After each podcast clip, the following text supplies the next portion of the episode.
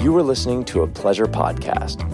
For more from our Sex Podcast Collective, visit pleasurepodcasts.com. Sluts and Scholars. Thanks for tuning in. Sluts and Scholars is a sex positive, shame free educational podcast where we try to help you talk smart and fuck smarter. While we love to give advice and resources, please note that this podcast or any emails from us are not intended to be therapy or a replacement for therapy. After recording this incredible episode, Sam reached out and said that they wanted to add a little bit of a disclaimer or clarification on how they felt about their body. They want to be clear that their experience is their own and that many trans people do not love their bodies, and that doesn't make their experiences any more or less valid than theirs. In no way do they mean to suggest that someone can just wish away their dysphoria by looking in the mirror and deciding to love their body.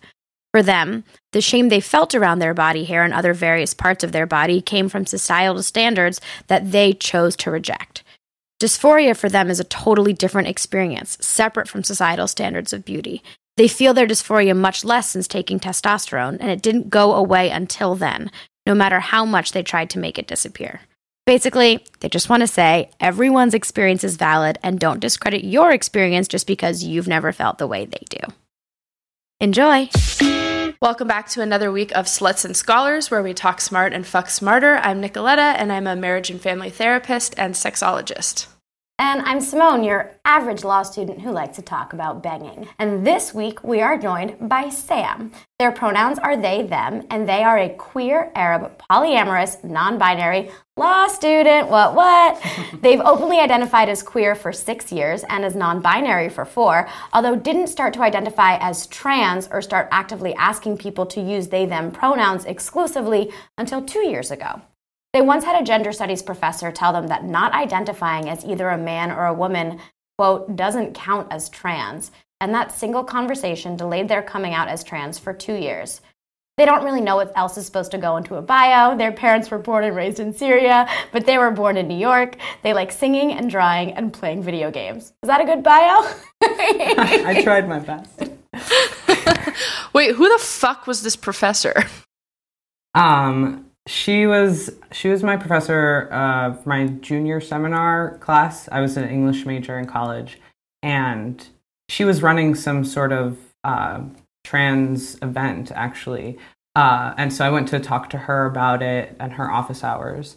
Um, and I was I asked her, you know, what what definition of trans she was using, and she said uh, anyone who doesn't identify with the gender they were assigned at birth. And it's like, oh yeah, sounds sounds right. Um, I was a student leader in various organizations um, that you know dealt with gender issues, so I, that made sense to me with with what I knew about things at that time. Um, and so, so I said, yeah, actually, I don't identify as, as a man or woman, so that makes, I guess I'm trans because I don't identify with the gender assigned to me at birth. She's like, no, no, that doesn't count and she just seemed so much more well versed in everything than I was, so I kind of just accepted it and was like, okay, I guess I'm not trans. Wait, was she trans or gender nonconforming or mm. gender queer or whatever? No, But she knew more about like what trans identity was. I, I she she seemed to think so. I was a I was a baby baby trans person, and so didn't like wasn't didn't feel confident about my own identity yet. So it was really I was very malleable. Why do you think people have to have this binary? So even if you are trans, you're supposed to like choose one or the other. Like people need to categorize. Right. I, I think it's just a lot easier for people to understand. I mean, as human beings, we characterize people in lots of different ways so that when we see someone, we feel like we uh, at least understand some things about them because if we took all of that away, it'd be terrifying. We don't know anything about anyone ever, uh, which I mean, to some degree is true. You don't really know very much just by looking at someone. Um, but so, yeah, for a long time, I I did feel like I had to pick a gender, uh, one like male or female. Uh, especially coming into law school, I went to my career counselor and I said, you know, more than anything, I want to be really successful in my career. I feel like I have, in order to do that, I have to pick a gender. Uh, I was really lucky that she just outright said, absolutely not. Don't do that. You have to, I mean, do whatever you're comfortable with, but you should be living your truth and we'll figure out the rest. That was the first day of law school. So um, I'm, I'm so glad that I met her and she's this wonderful presence in my life. But um, it's definitely been hard because there is a lot of misunderstanding. Uh, but I do feel, at least in law school, people are open to learning, and that's as much as I can ask, I think. It kind of sounds to me like they're like non-trans people have or cis people have had like have said a lot to you in terms of like validating or invalidating your identity. Do you feel like it, like in the course of your life those people have had more of an influence or are there also like other trans or gender nonconforming people that have like also had a major effect on you and you living out your experience? Um, I think, I think it's it's been a lot. I'm, I think I've mostly been influenced by non-trans people, but not in. So let me explain. So. I, a lot of people for a lot of my life have told me you are this way or you ought to be this way and and that felt so wrong that it, it influenced me to to not do that. So mm. so a lot of people have been defining my identity for me and I have because of that taken a lot of active steps to redefine myself um, or to to find the words to define myself as I already was. I mean, I, I don't know if this is an example, but I just I can imagine the experience is that there's even if it's sort of like insidious and small, is that people are always asking folks to to identify and, and pick a side. So whether you're filling out a form for school or whether you're doing this or picking which bathroom to go to, like everyone in society is being like, hey, pick. Right. Right. But yeah, so before I started taking hormones, the if I if I had to pick between um, the men's room or the women's room, I would pick based on that the circumstances where I was, where I felt less unsafe.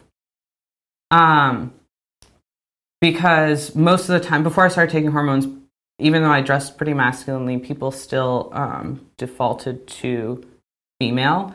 Uh, but, you know, I drive a lot through the middle of Pennsylvania and western Pennsylvania, and, and, and so I was never sure what you know the temperature was of the queer awareness or mm. acceptance that was happening in those communities. But then after I started taking hormones, I was I'm pretty much now always gendered male.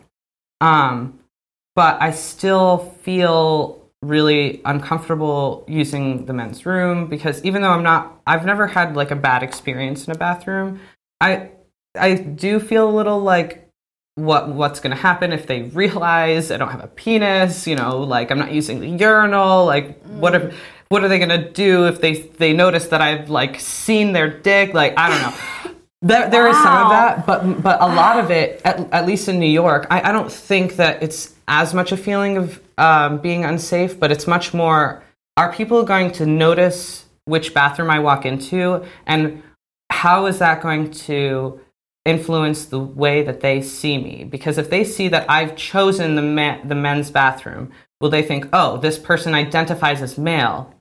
And so then they would find that as like a valid yeah. way to gender me I mean that happened instead to me of today. actually uh, yeah like so when we were racing to the bathroom I saw there was a men's room and a women's room and I was like oh Sam's going to use the men's room and like then I came out and you were like I didn't there wasn't like a gender neutral one and I was like fuck I just gender Sam as male, not as they them, which I'm sorry about. I appreciate that, but yeah, I mean, it, uh, people do it all the time. I do it all the time. Yeah, I I see people, I, and I I default to male or female based on how they look. It's it's hard to break out of, but um, I saw this Tumblr post years ago, actually, uh, that was that said, just said, don't gender strangers. I try to remind myself of this. And I think about it all the time because I always gender strangers. Oh, really? It's like people like, you see or people someone's someone's talking about. both. I mean, if I just everyone, we gender everybody. Yeah. We always we always take guesses, and and when we don't know someone's gender, it makes us uncomfortable. So, you identify as non binary, and for people who don't know what that is, can you describe what that means to you or for you? Yeah, sure. Uh, so I don't identify as a man or a woman. Um, gender for me is quite performative. I uh, I usually dress pretty masculine, but I like to play with my outfits and, and my gender presentation. Um, it is it's kind of it's hard for me to explain non-binary other than you know well here's here's a way uh, so I, I read somewhere that some some researcher in some study not very specific um, um, was trying to get a sense of, of children's gender identity. Uh, and so the, what the researcher did was they had uh, the kids make a video game avatar of themselves. Um, you know make, you know what do you look like but on the inside is I think how they framed it. Um, and as non-binary, when I'm playing a video game and the avatar options are male and female, it, I look at it and I'm like, there are no options for me. Neither of these fit. It doesn't make sense. Um, and so there, are, I have I have very feminine aspects of myself, or you know, what people would typically categorize as feminine. Yeah, that lace collar the other day. Sam showed up in this like five like as Sam said, they like generally present typically masculine. And the other day they showed up with this like fabulous burgundy cardigan with this like big lace collar. And I was like, damn, looking good. Yeah, I walked in. I walked into uh, school, and one of my friends looks at me and kind of you know, furrows her eyebrows. And I'm like, "What?" Said, "That doesn't seem to match your personality." And I thought that was really funny because, I mean, she had never seen me in anything like that. Uh-huh. So I guess it makes sense because it doesn't seem to match the part of my personality that she has seen. Well, so That's like saying that gender is a part of your personality though. for me, it is. I think. Okay. I think it's. But I it's- think Simone, even you reacted to it, and you were like, "Oh, damn! Like that looks good," you know, as opposed to like, do you, I wonder if you react that way when It was like wearing queering your own things. queerness. right. Yeah, it was a statement piece. Yes. Um, Well, it So- sounds like it was fabulous. I just mean in general, like even if you identify as non-binary, if you've been like dressing a certain way and then you decide to play with that or get more creative, people still have a reaction. Exactly. I was yeah, I I took that so I used that sweater as kind of like my announcement to the world that I'm going to I'm going to play with femininity again. Um and I, I I chose that sweater because it was a very it was a very audacious kind of a statement. And like it wasn't just a oh I'm you know wearing a feminine cut like button down or i'm wearing you know a skirt or something more subtle where people wouldn't necessarily know what to do with it. I think that sweater really said i'm playing with gender um and so i wanted it to be you know a statement. Um because for a while um i have i've been so i've been on testosterone now for almost a year i think maybe 10 months now. Um and there was a pretty clear switch for when people started gendering me male uh, most of the time as opposed to female most of the time um, and i was hoping I, I said to a friend you know i want to get to a place where you know i'm masculine enough that I can put on women's clothes and people are still confused. So, like, I feel quite validated when people are confused by my gender. And I think that that's not true for a lot of people. So, uh, but when people genuinely don't know what gender I am, um, that to me means that I've I have presented in the way that I wanted to. Um, Because yeah, because for most people it's male or female. So if they're confused, then in their head that's neither, and that is that is me. I'm neither, but I'm both also. Uh, yeah. Before you started testosterone, do you think you tried harder to be masculine presenting? Oh, certainly. Yeah. I tried. I tried very hard. Uh, and before I got the the right kind of binder, I used to I used to use ace bandages, which really messed with me. It's not. Could you explain time. what a binder is?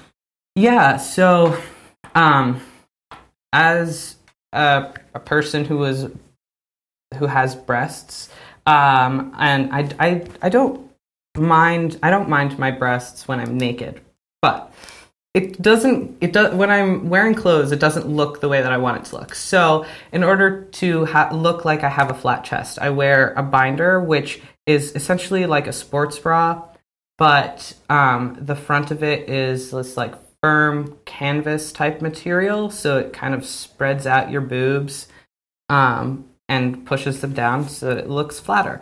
Um, How does it feel to wear it? so I wear GC2B binders now. I the first binder I ever had, I bought it on Amazon, and the entire the entire binder was made of this completely inelastic material. Um, so there was, I mean, not a lot of room to breathe. Um, but with GC2B binders, I feel like I'm making an advertisement for them. But If you want to advertise with us, GC2, we will take your money. I actually know the person who uh, runs it, but they're great. Also non-binary. a discount code S A M, the slut.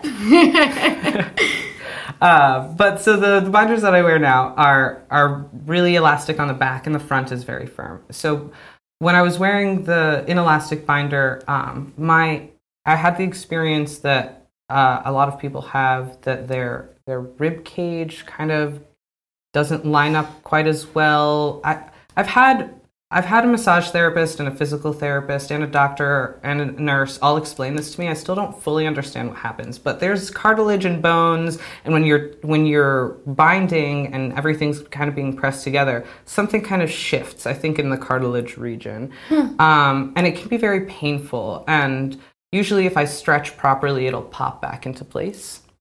Um, so my sternum actually audibly pops.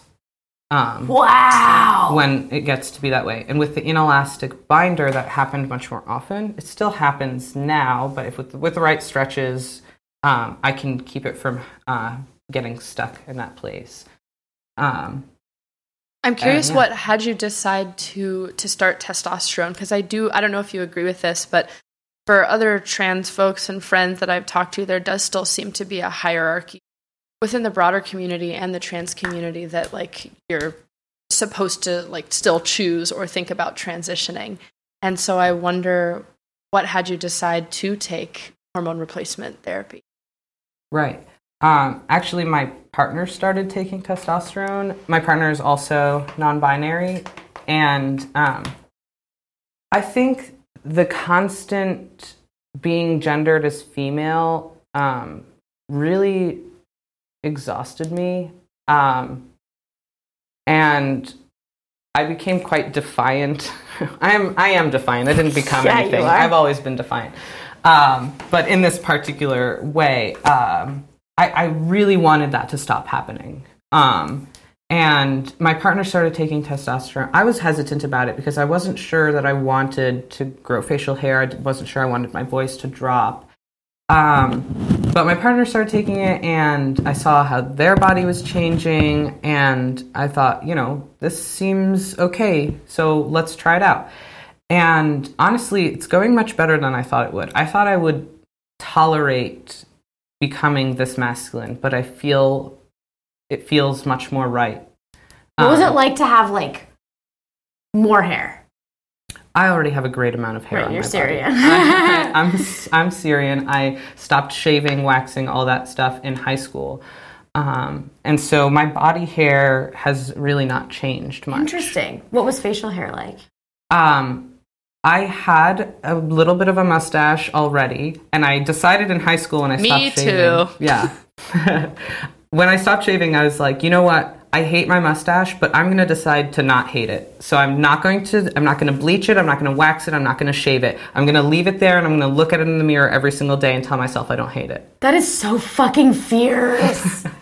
oh my god! Talk about learning to love yourself. and Fuck. you know, it worked actually. Uh, I you like your stash? I, I, I do. Um, I do like it. And then when I, uh, I was still having to perform email in front of my family members some time ago. And so when I was going to this family function, I had, uh, I had to shave my, my little mustache because it had gotten darker because I had, I had just started taking testosterone. Um, and I wasn't ready to tell my parents yet. And I, I had had that mustache for so many years, and then it was gone, and it was so wrong, and I, I couldn't believe that it was gone. Um, what a So you did grow to love it. I really did, yeah. Yeah, I mean, I, I sort of empathize with that, and not in that I'm like truly identify as gender nonconforming, but I do like not performing femininity sometimes, and so I'm like really partial to my body hair, especially my pit hair, and I had to wax it last year for this movie I did, and it made me like so sad. Because like these things that like make us really feel validated in like whatever level of like no i'm not that i'm not what you think i am i don't know not that it's the same but just like that, that No, what you were saying like did really resonate with me Right. Yeah, I think that I think that it's a it's a common experience that not I don't I don't know anybody that fits into society's idea of a man or society's idea of a woman perfectly like in every way to the T, right? So we all have the opportunity to defy gender by just being true to ourselves um, all the time. But then it's about are you, you know, are you brave enough? Are you safe enough yeah. to do that? I mean, Um, it's all just culturally created anyway, right? Like, even when you're describing that sometimes you express yourself more traditionally, quote unquote, masculine, like, who decided what masculine is, as opposed to, like, oh, I'm just wearing my clothes today, and today I'm going to wear this, and tomorrow I'm going to wear that. Right. Yeah, exactly. um i think we've talked for too long not about sex um I have that That's thought Simone's often. barometer. Simone is always like, okay, no, this is getting too serious. Let's talk about no, well, one of the things that Sam said they wanted to talk to us about, in fact, they like reached out and they were like, I want to talk about this, is like the like what sex is like as a masculine presenting non-binary person and like how much you love being naked and like I'm just curious. And what's like, changed since testosterone. yeah, Yeah. like what's changed since testosterone. Especially, we had a listener reach out and they were like, "I really appreciate what you're trying to do by saying like people with vulvas and people with penises, but I actually think I'm curious about how sex changes when you're more like testosterone driven or estrogen driven, mm-hmm. especially as it relates to like styles of orgasms." Anyway, we know that's a lot, but like take it away, Sam. Okay, I'll start with Sex. dreams, sex dreams, because it's at, I, it's the first thing that came to mind. My sex dreams changed a lot after after more. starting testosterone. Not immediately. Uh, after after a few months, um, I mean, I used to have a very there they've always been quite vanilla sex dreams in all definitions of that term, but uh, after so and it was always like i was me. I had my body and all of my parts were the same as they are when i'm awake um, with another woman usually. And then not well, i say another woman. See i did i say another woman. I've gotten so used to saying that because like i saw myself as a lesbian for so long but i'm not a woman. Um, but yeah, and so after like six months or so, I started having sex dreams about people with penises. And sometimes I had a penis.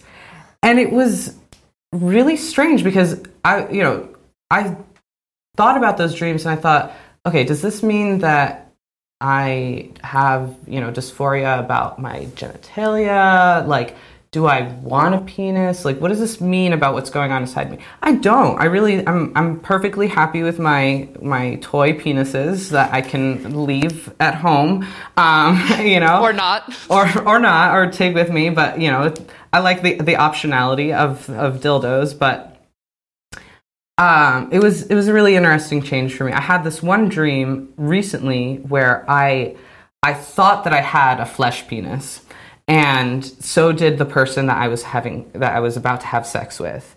And then when we both realized it was not a flesh penis, it was actually a dildo. um, a strap on or the insertable one. Um, I, it wasn't very clear. That person was like, "Oh no, I'm, I can't do this anymore," and left. Did this person have a penis? No, this person had a vulva and was feminine presenting, and it was Interesting. Yeah, I'm not sure what my my brain is trying to tell me right now. I had a dream I pulled out one of my molars, so Ouch. That's ow. it was very weird. That's so like an inside out with the rain. Let's do let's do a little dream analysis. As of Sam's dream. from a ther- from a therapeutic perspective. No, I don't know. oh yeah, bring I- it. Mm, okay, I would say if I had to analyze this dream, Wait, hold on. Were you? Obvi- I mean, perhaps you were sad that that person no longer wanted to fuck you. But how did you feel when you had a flesh Woke up. penis versus when you realized it was a strap-on or insertable? I love the. Yeah. Um, I was like, "Whoa, cool!" Because my partner, my partner told me um, when I started taking testosterone, they said, "So your clit is gonna grow um, about seven percent." I'm not hundred percent certain on the statistic, but my partner said about seven percent of people who start taking testosterone, um, their clit grows large enough to actually successfully penetrate. And so in my dream, I looked down and I was like, I'm the 7%. How great is that? uh, but has that then- actually happened yet? No, I, not not for me. I don't think it's gonna happen for me, but that's okay. But have you It noticed look a change? yeah, yeah, it's much bigger. It looks like a little penis. Oh, nice. Very- Does it make it more sensitive? Yeah, um, it does. It's like, like my clit now kind of looks like the head of a penis, and so I find myself Which is what they all utilizing look the like hood if we much really go in more than I mm. had in the past because there, it's just the surface ah. area of my the, like the head of the clit has grown, and so it is more sensitive now. And ha- like, has the hood also grown so you can like use it to like move up and down, like similar to like moving like a foreskin on the shaft of a penis? I don't think it's grown. I don't think it's grown, but it is big enough. Okay, so so your the head of your clit protrudes more from the hood. Yeah, So is it more sensitive? It is. And then like the, the it's like a shaft now too.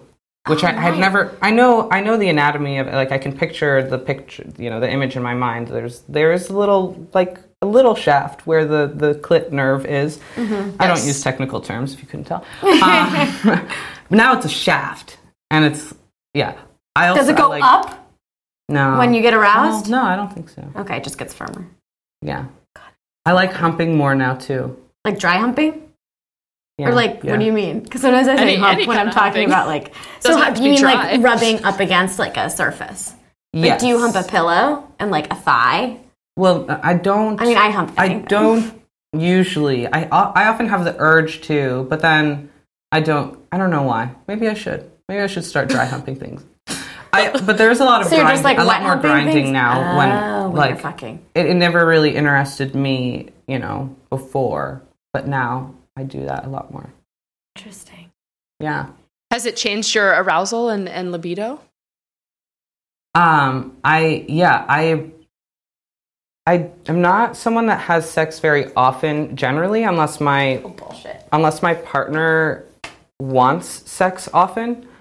Um, it does like the drive usually doesn't come from me, but since taking testosterone, that has changed. I have been the one initiating things a lot more often.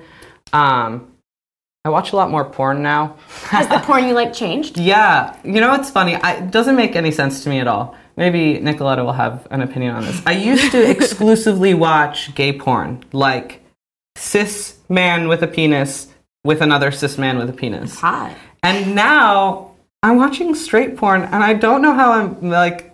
I don't know if I like that about myself. That You're like upset porn. that it's like too too gender Too and mainstream. It's so mainstream. I'm just like, They just like chill regular mainstream cis porn. yeah. Cis het porn. Oh my gosh. it's I don't know I don't know why. But humping straight porn I feel like a teenage boy. Do you say like you call like people your bros? Find yourself like doing I dude don't. shit. I I don't but it's Don't you like hey? I don't think taking testosterone automatically makes you a toxic masculine person. Ow. it's fine. I just hit my elbow on the wall. It's fine. Um, Well, we did. It's interesting because No, we you did can't have cry, somebody. okay? yeah, boys don't cry. Um, we did have somebody message us recently to talk a little bit about this, and I think it's interesting what you said because in some past episodes, um, especially with Wednesday Martin, we talked about like responsive versus spontaneous arousal, and so usually for estrogen-driven people, their sexuality is more responsive, meaning they're not initiating maybe as much, but it takes more um, to get to that level of desire. Versus testosterone driven people have more spontaneous arousal where they're like, oh, I'm aroused, let's hump. yeah, yeah, I definitely feel that for me at least. Have there been other like in terms of like this uh, besides like this humping and like greater utilization of your of, of the shaft of your clit? Have you noticed like any other sex things that has changed both in like the physical way in, in which you practice sex, but also like how you get your partner aroused and like like the flirting and the seduction and all of that? Um, what I do with my partner hasn't really changed, uh, other than just what you learn over time and trying new things, kind of the normal changes. Uh, but flirting has changed. So to remind everyone, I'm poly. I don't, I don't cheat on my partner. Uh, we, yeah, I don't need to explain poly unless you need me to. But No, you can listen to the episode Polly Want a Cracker with Dirty Lola if you're interested for more information. Awesome.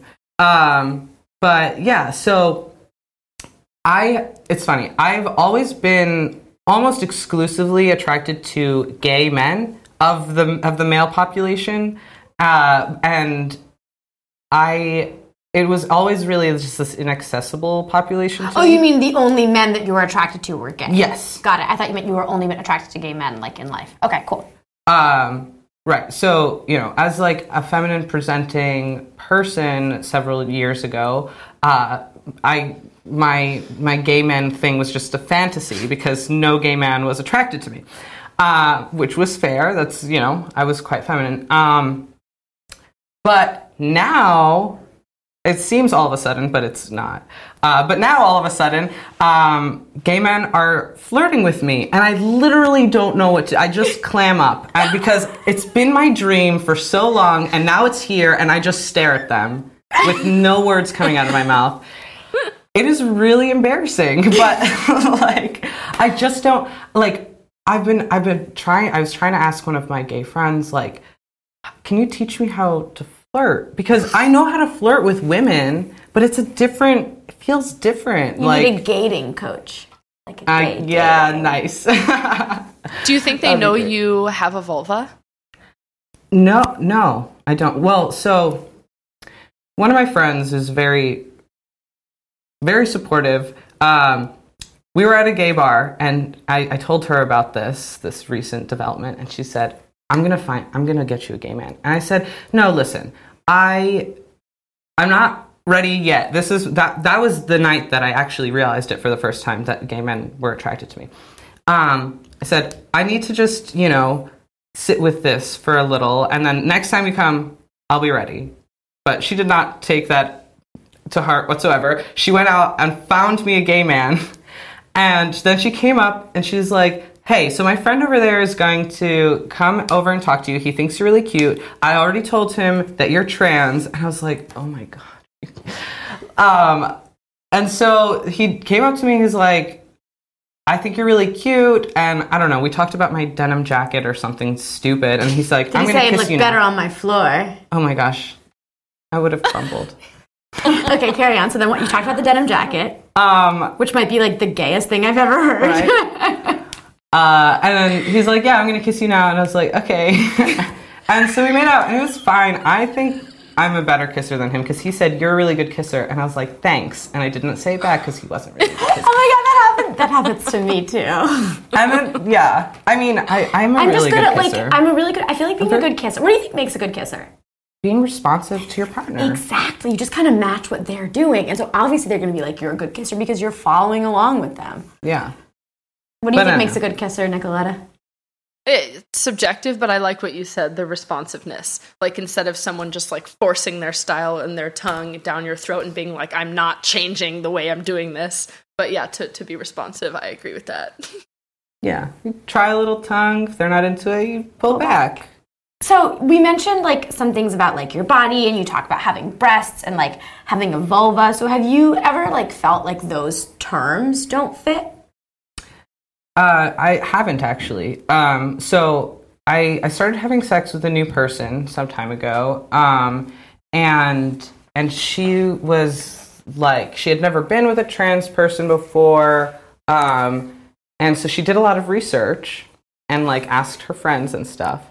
And so the first time we had sex, she asked me. She said, "Are there any like specific words that you want me to use?" That was what she said. Those are the exact words. And I, I looked at her. I was like so confused. I'm like, like I've heard that too. I, I didn't. Even, I didn't even know she was talking about my body. I was like, words Oh. about what? Like, like what words turn me on? I don't. I have no idea. I don't. I don't have words like a safe word. What are we? What are we talking about here? Um, and and she's like, you know, for like, do you want me to call any part of your body any particular phrase? And I was like, that is so sweet. It was really. It was a really beautiful, tender moment. Um, and I was like, no, it's fine. Interesting. I, am I'm good with it. Like I I like my body. I love my body. I, I love my vulva. Um, I, I think it's very interesting the way that it has changed. In some ways, that has stayed the same. Um, I've been looking at my vulva since I was a small child and like playing with my labia. Like one is longer than the other, and Fucking same. um, and it really astonished me that some people had never actually looked. Like, this, I feel like a vagina monologue right now. Um, and I was like, why wouldn't you look? Like, why didn't you look when his hair started growing down there? Like, aren't you interested in what's happening? But, you know, uh, but yeah, so I, I love my vulva. I have often mixed feelings about my boobs. Like, sometimes I wear my binder during sex, and sometimes I don't. Uh, sometimes my, I'll I'll let my my partner touch my boobs, but often I I'm just not into it really. Um, but it doesn't bother me. They don't bother me that they're there. Um, it just doesn't. It just doesn't really interest me.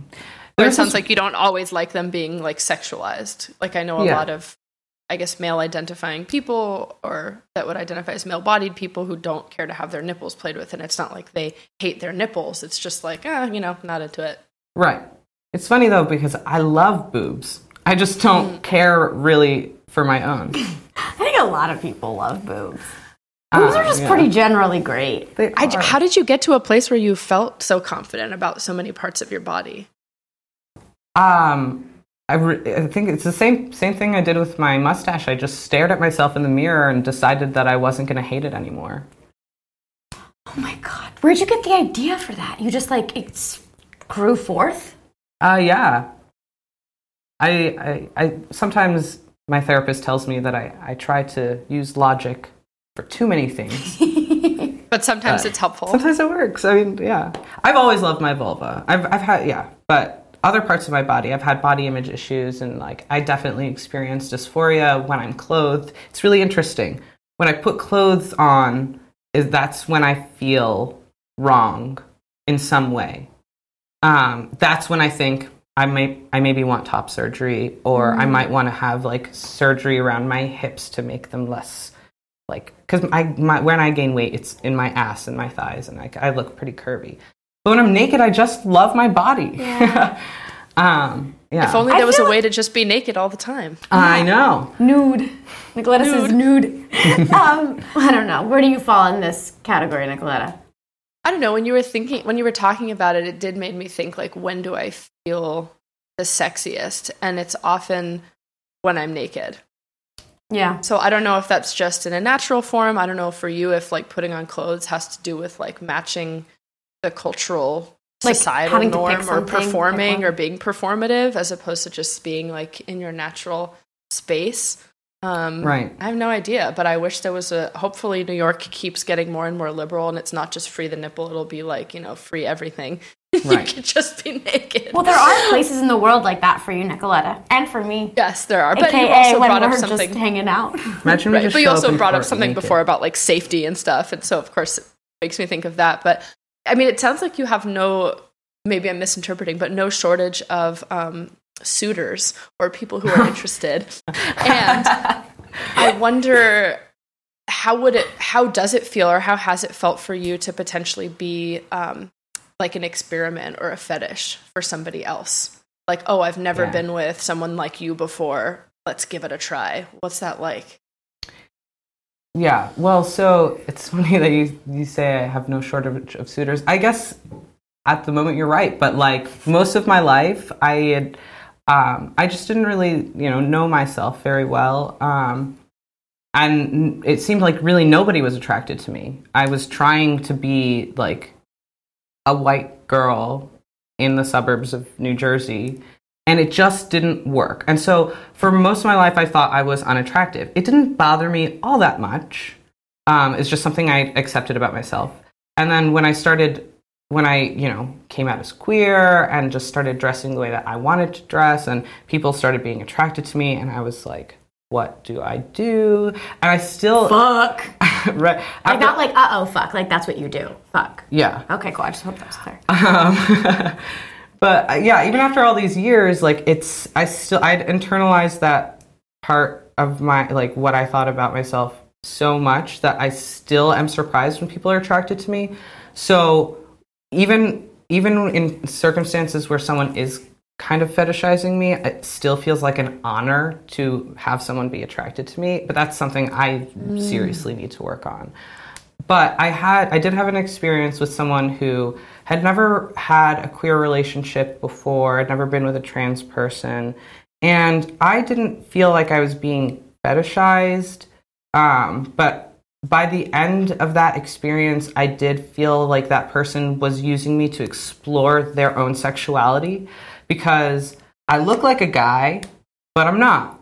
So it felt safer as yeah, kind of a first step for that person and I, I i did feel used and i didn't appreciate that but it's hard to um, tell when that is going to happen or not Do you think it would have felt less icky if they were like, I'm very unsure about this. I don't like this is something I'm exploring about myself. And if you're not okay with that, like, I understand. Yeah i mean so th- that person did tell me you know i've never been in a in a queer relationship before and so uh, there's a lot of learning i have to do um but i think that there after that there wasn't really any communication about that person's exploration of of their sexuality um and so it was like we started in a good place but after that i tried to open it up like how's it going? Exploring your sexuality you know like how, what what are you feeling? Have you been you know because i'm poly i i encourage my the people that i see to to do whatever they want see other people as long as you know we communicate about it. Um and that person was just really not communicative about it whatsoever. Um and I think I was so wrapped up in other things that I, I should have either pushed for more communication or just removed myself from the the relationship. Um, but yeah, it was it was tough, but it's Yeah. uh, I, I I think that person is doing their best, um, and didn't know a lot about themselves yet. Um, but I just don't ever want to be in that position again. That's understandable. I mean, I- think also where I was thinking about with the suitors now, or just having more people around it, and and way earlier you were just talking about um, having your new advisor when you started law school be so much more open and supportive. And I don't know if you do plan to to be a lawyer with your law degree or do something else with it, but I do wonder if there is any fear or has there been concern for how people are going to receive a non-binary person in Yeah, a court of sure. law or in like a conservative field. Abs- absolutely. I mean, it's something I think about all the time. Um, you know, I my what I like to wear professionally, I like to wear a suit. Um, so my my fear is I. It's not a fear. Maybe it is. I don't know how judges are going to react to me. I think a lot of them are going to default to male, and then the question is, do I correct them? How much how much do I push my pronouns? Because as a lawyer, my role is an advocate for my client. And so if it detracts from my client, should I still do it? I, I don't know the answer to that. Um, but what has definitely helped is that the firm that I'm going to next summer and after, hopefully after graduation, has. You don't fuck up. If I if I don't fuck it up, fingers crossed. Um, that firm has trans people that I met.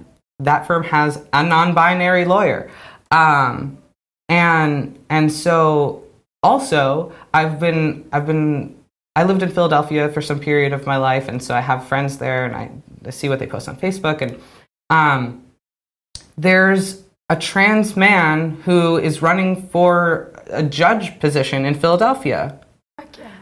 And like, I honestly did not think that that could happen for a long time.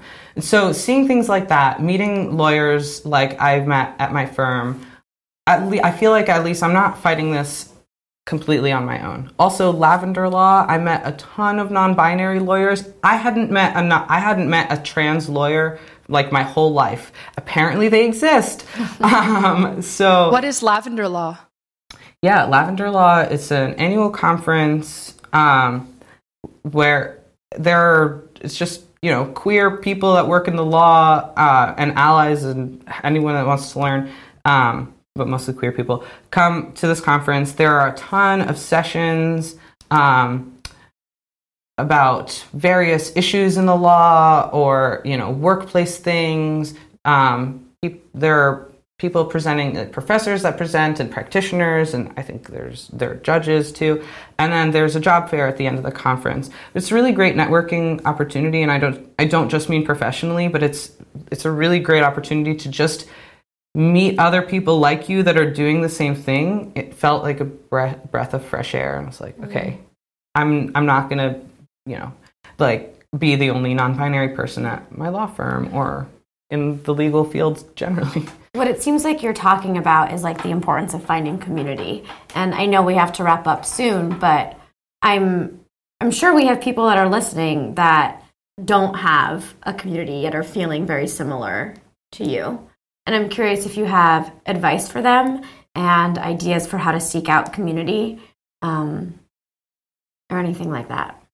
Yeah, I mean, it's hard. Um, I even even with you know lavender law and like living in New York City, um, it's still hard to feel like I have a community. Um, I feel I feel like I'm not I'm not part of sisterhoods anymore. Um, but I'm not really part of the guys club, mostly because I don't understand how they work.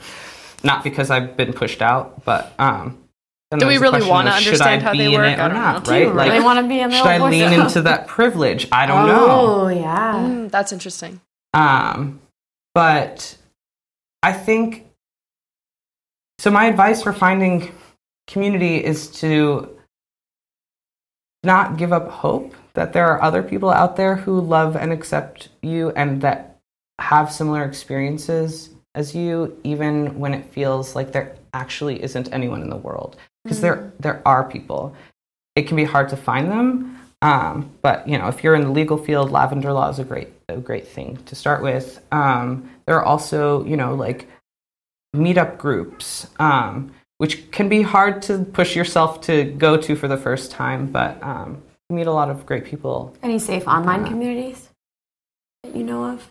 I'm not much of an online community kind of person. I like to see Fair people, enough. yeah, face to face. And then there's just one thing you said that I think Nicoletta's probably also really curious about. You talked about like, should I step into that privilege? And I'm super curious if you've had moments where you've been like, oh my God, I have male privilege in this space. All the time, all Tell the me about time. Okay, so I was wondering that also. I know, I know. I, it was meow. This is me doing same wavelength, whatever. I actually I've coined a term. I'm gonna write a book with this as the title, so no one take it. Okay, the title trademarked. Is trans spreading, and it is the phenomenon of a masculine presenting trans person leaning into male privilege. And so for me, there's this constant question of should I trans spread? Should I lean into this privilege that is being given to me um, because like it's been something I've been deprived of for my entire life, and now I have it. Great, but is it great? Um, so there was this one, this one experience I had. I was at a firm last summer as well, and I was working with this one attorney. It was just me and this other attorney. We went to a deposition, which is where we take testimony from witnesses um, pre prior to the trial. And anyway, that doesn't matter. Uh, but this this cisgender male attorney um, was treating me like a dude and like slapped me on the back and was like my buddy and was like really intentionally inclusive in every part of the experience. Um, and it was, I mean, that was an oppor- that was a, a time where I said, this is a learning opportunity. I'm going to lean into it. Mm-hmm. I'm not going to correct him on my pronouns. I'm not going to have a conversation with him about my gender. I feel like I'm being let into this space that I otherwise would be pushed out of subconsciously, I think. I think he's a good person who does this subconsciously, but um and and so that was an instance where I leaned into it. Um, but it, it can be really uncomfortable doing that sometimes. Like I don't know how like whether I should let myself get away with things like that. But I don't mm. in that circumstance I wasn't taking away from anyone. Um, there was it wasn't like there was another woman associate who wasn't getting that same attention in that circumstance. Um, but there are times when I lean into it for the sake of others. For example, I was in class and we were doing a practice client interview, and a male student uh, said, um, like, so there there were some hiccups in the interview. It was students, we're learning. Um, and the there were there were two men and two women interviewing the pretend client. And one of the one of the man students man students whatever said what my colleagues were trying to say and then and then continued right? And so but at the end of at the end of it we were doing you know feedback. And i said one of the students said this and i understand that he probably meant to be helpful and to clarify but that really was undermining to the other student based on the demographics of that group two men two women you know if he had said that to another man it would not have been it wouldn't have come off that same way mm-hmm. but you need to be aware of these things um, and and so i was talking to my friend afterwards about it not anyone who was part of the the team interviewing and she said i'm so glad you said something I was going to say something, but I think that it carried more weight coming oh. from you because you are masculine presenting and it doesn't seem like you're just throwing a fit about feminism. Mm. And so, because of course, when yeah. women speak up about it, we're throwing a fit, we're hysterical right. and aggressive. Naturally. Yes. Wow. Sometimes. Do you feel, one tiny last question, then we'll stop. Um, do you feel safer walking in the street alone at night? Hundred percent, but people fear me more now. Anything it used to be that people, you know, if I was walking behind someone at night, um, that person would turn around, and then I would see this like look of relief because I was feminine presenting. And now there is no look of relief. So whenever there's someone that I think might be wary of me, I just I get out of their vicinity as quickly as possible because I don't want to make them oh. uncomfortable. Because you have that experience. Exactly. But the other night I was walking and this guy was walking his dog like right in front of me and as soon as I walked by him he like turned around really quickly and started walking towards me and I like turned around and I had a look of panic on my face. He goes like, "Oh my god, I'm so sorry. I'm not following you. I'm so sorry. I'm going to keep walking in that other direction now." yeah. But it was fucking scary. Yeah. Thank you so much. This has been really enlightening and amazing, and I'm so grateful for for you sharing all of this with us. Yeah, thanks for and letting me. us just like ask you whatever because I'm sh- like I was just asking you whatever came to my mind, and it felt easy to ask because sometimes you know obviously we misstep and we're always still learning. But thank you for being so open to all the questions. And I think probably just like a disclaimer, like Sam came to us and told us that they were down for us to ask these sort of questions. I don't think that you should just i mean i think that's true for like most of our guests but don't just go up and ask people um, about this sort of stuff i think without their mm-hmm. permission because i think for some people it can be kind of upsetting. Right. i actively put it out there like anyone that knows me knows that they can come to me and ask me whatever questions they want. Um, absent that i wouldn't pester people. It's it can be really sensitive to talk about your gender identity even once but to have people ask you about it all the time can be exhausting too. Sam thank you so much Before we finish up, I just want to tell you all about some updated happenings in the world of sluts and scholars. Firstly, we love providing content for you and have been doing it on our own dime for most of two years. We would love to keep going, so please think about signing up for our Patreon for bonus episodes and more. Check out patreon.com slash sluts and scholars. Also, as you may already know, we're part of an amazing podcast collective known as Pleasure Podcasts. For a few weeks, we're going to feature a trailer from our Pleasure Podcast family. If you like Sluts and Scholars, you will probably like the rest of the collective. Here's one who also happens to be from a past guest. Hey guys, I'm Holly Randall, and I am an erotic photographer, director, and producer. I started a podcast called Holly Randall Unfiltered, where I interview the biggest names in the adult industry. My goal with this show is to show the world what the adult industry is really like and what really happens behind the scenes, what these porn stars are actually like as people, not just as performers, and show the world this is a real job. We actually take it seriously and we have a lot of fun doing it at the same time.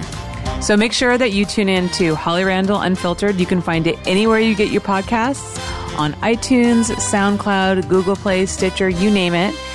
And come learn what the porn industry is actually like. Sluts and